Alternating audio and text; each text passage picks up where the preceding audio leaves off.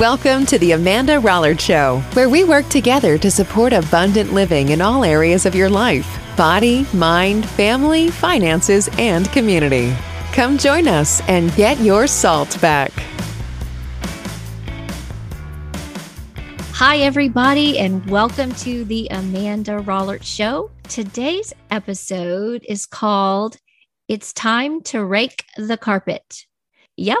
You might be wondering, what is she talking about, raking the carpet? Well, stick around. I can't wait to share. Welcome, everybody, again to the Amanda Rollert Show, where we talk a little salt. This is where we support abundant living today in all areas of our life. We're talking in our minds, our bodies, our families, our finances, and our communities. We want to restore the passion for our dreams and our best life yet.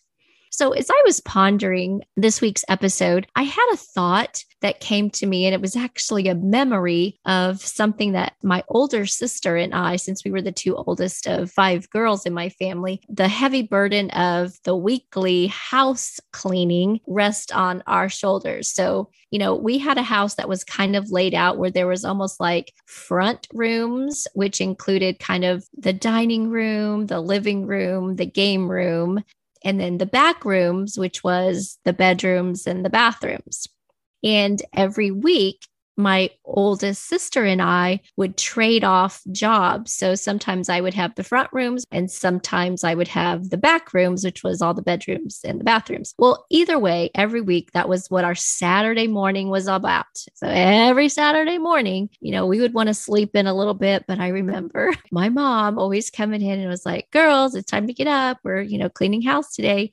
So whether we had the front rooms or the back rooms, you know, whether we were doing the dusting and the vacuuming or the stripping the sheets and washing, you know, scrubbing the toilets or whatever it was, whatever our job was, the very last thing we did was rake the carpet. Let me explain a little bit about what that was.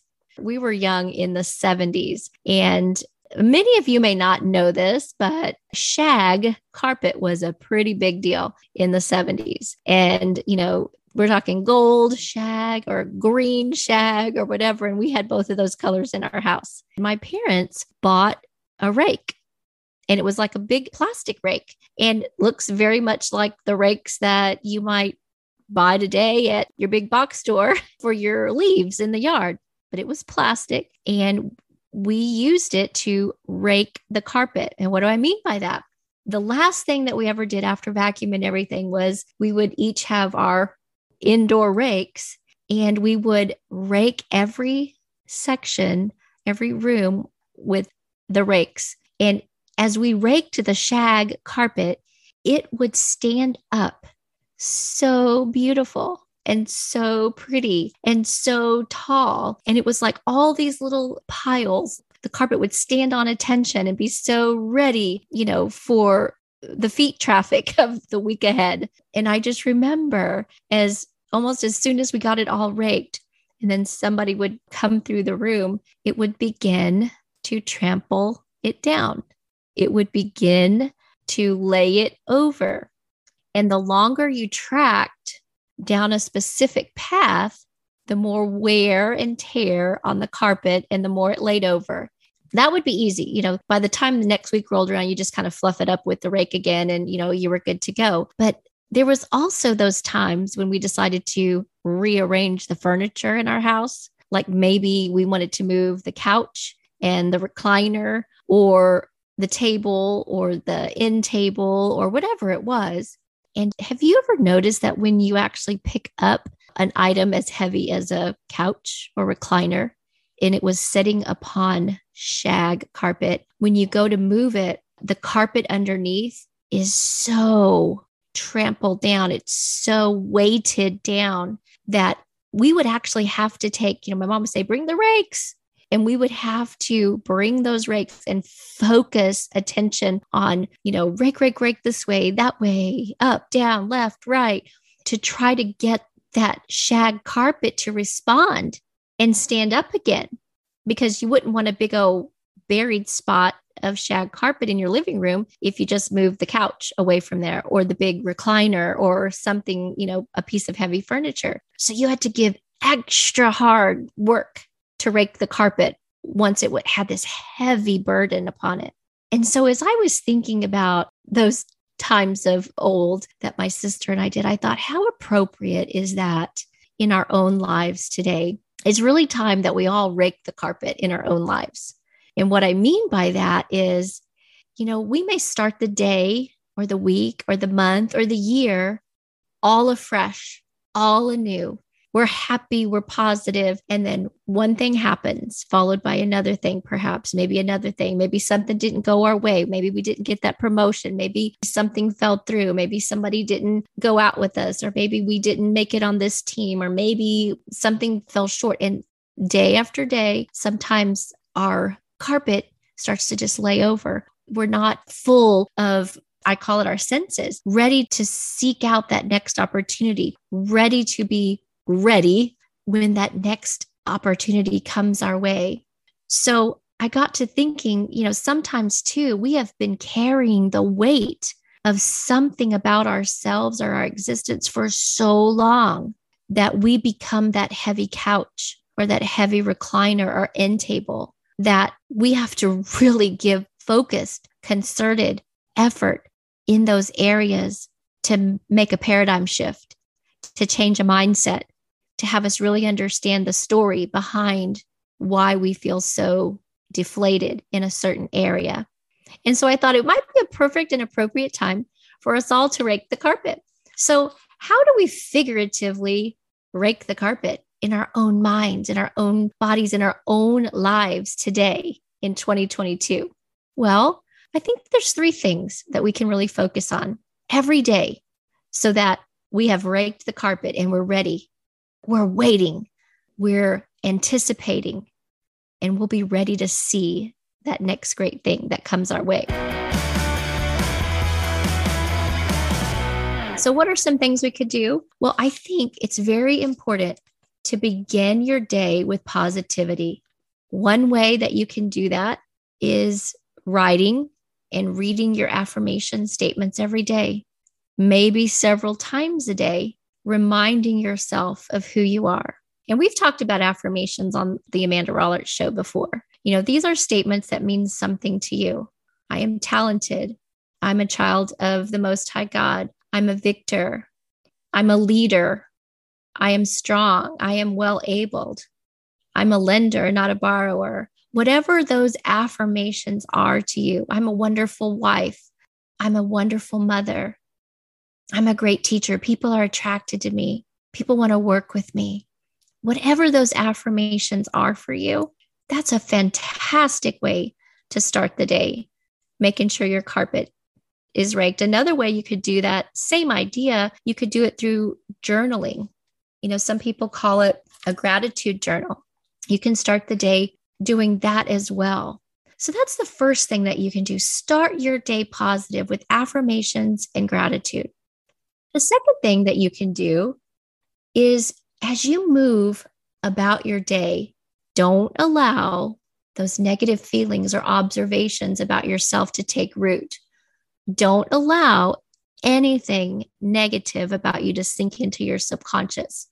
This is the part that frequently happens to all of us as we try to make a shift, as we have a paradigm and we need to make a move. Remember, guys, first, we have to have a shift in our mind before we see it in our physical world. Remember, in some of our episodes in the past, we talked about Stickman and how the second that we dwell or believe a negative thought about ourselves, it sinks into our subconscious instantaneously. And our subconscious, we allow it to take root, and then it directly or indirectly causes a series of actions, which cause results, which cause more feelings about those actions and results, which causes more results of the same. And that cycle continues over and over again, either positive or negative. For example, let me give you an example. I'll give you a couple. If you believe that you're broke because you have so much debt, You're focusing on the word broke and debt, and you're going to attract more debt or more brokenness. Another example, let's just say you're in sales, and let's just say you're having a really hard time closing the final sale. You can get all the way up to the end and you just can't bring it across the finish line. So you begin focusing and getting anxiety over the lack of the ability to close the deal. Maybe it's because you can't quite overcome all the objections. Maybe it's something else going on, but whatever it is, you're attracting those clients or potential clients that you have difficulty closing. And it becomes a struggle all the time. Now, on the other hand, if you focus on abundance, your talents, your affirmations, being blessed, and pinging off any of those negative ideas, and instead speaking abundance and affirmations, it acts in exactly the opposite way because that energy is vibrating at a higher energy and you attract more of that in your life. It's actually a law of the universe. It's called the law of attraction. You can Google it. You can read for yourself how the law of attraction might be working, whether consciously or subconsciously in your own life. So that's the second thing that we can do. And finally, the third thing that we can do is actually celebrate. Celebrate those micro steps of success. We've talked a lot in the past about setting micro goals. Those are little bitty goals. We call them goals that you can achieve or set in a two-week window, a two-week time frame. And you make a commitment to do the work to actually achieve the goal. It can be any goal. It can be in any one of our five SALT areas. So it can be something, you know, a little micro goal regarding what we want to do to advance our mind, our bodies, our families, our finances, or our work in the community. An example might be, maybe you've been putting off reading a certain book you've wanted to read, or listening to a podcast, or listening to a class to advance your mind and build your capacity.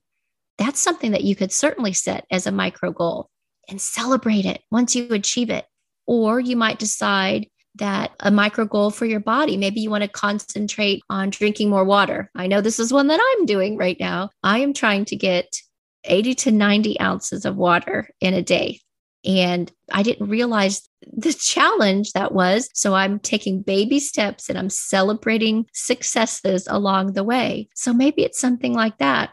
Or maybe you've just wanted to have a date night or a game night or a movie night with the family. Those are micro goals that you can set and that they're achievable today.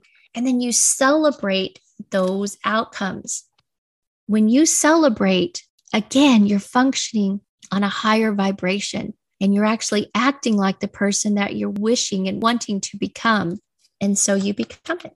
So all of these things matter every single day when we, if we'd say it's time to rake the carpet, it's just a check to self. I need to be starting my day with positive affirmations. I need to be journaling my gratitudes. The second thing is don't allow negative thoughts to seep into the subconscious. Let them ping off. Recognize them as they're coming in and say, nope, that's not my reality. I am this. And then third, celebrate your successes for your micro goals. With every step we take to make positive affirmations, ping negative thoughts off, replace those with positivity, function on a higher vibration, whatever it is, with every one of these actions, we are raking the carpet. We are making our senses heightened. We're standing them up, just like my sister and I did when we raked that shag carpet all those years ago. And we're ready then to attract the good and positive and the success that we desire. Every time we replace a negative thought with a positive one, we're raking the carpet. Don't allow your futures to be trampled. Don't allow the weight of the figurative couch to trample your dreams, your success, your futures to a point that it takes so much work to try to get your carpet to stand up again. And you know what? Even if that has happened to you, even if you find yourself just buried flat, because life happened, that is not your final destination. It may take more inner work than the next person, but the challenge is there and the ability is there. Don't allow your futures to be trampled. Fight for your future. Fight to dream and believe, guys, in what is possible for your best life now. A life filled with salt, a life filled with passion. And there is a quote I would like to leave us all with today. It's always remember your present situation is not your final destination. The best is yet to come. I just would like to thank everybody for joining me this week for our episode of Let's Rake the Carpet, because I think we can all call ourselves to a little higher vibration, a challenge to begin every day with positivity, affirm and be grateful, ping off those negative thoughts, and celebrate those micro goals that will eventually turn into macro goals. Thank you so much, everybody, for joining me on this week's episode of the Amanda Rollert Show. I appreciate your time. I wish you the very, very best this week. And make sure you join us again for another episode. Tag us on Instagram. Bye, everybody. Thanks for listening to The Amanda Rollert Show, a podcast to get your salt back. Share this episode with a friend and tag us on Instagram. See you next time.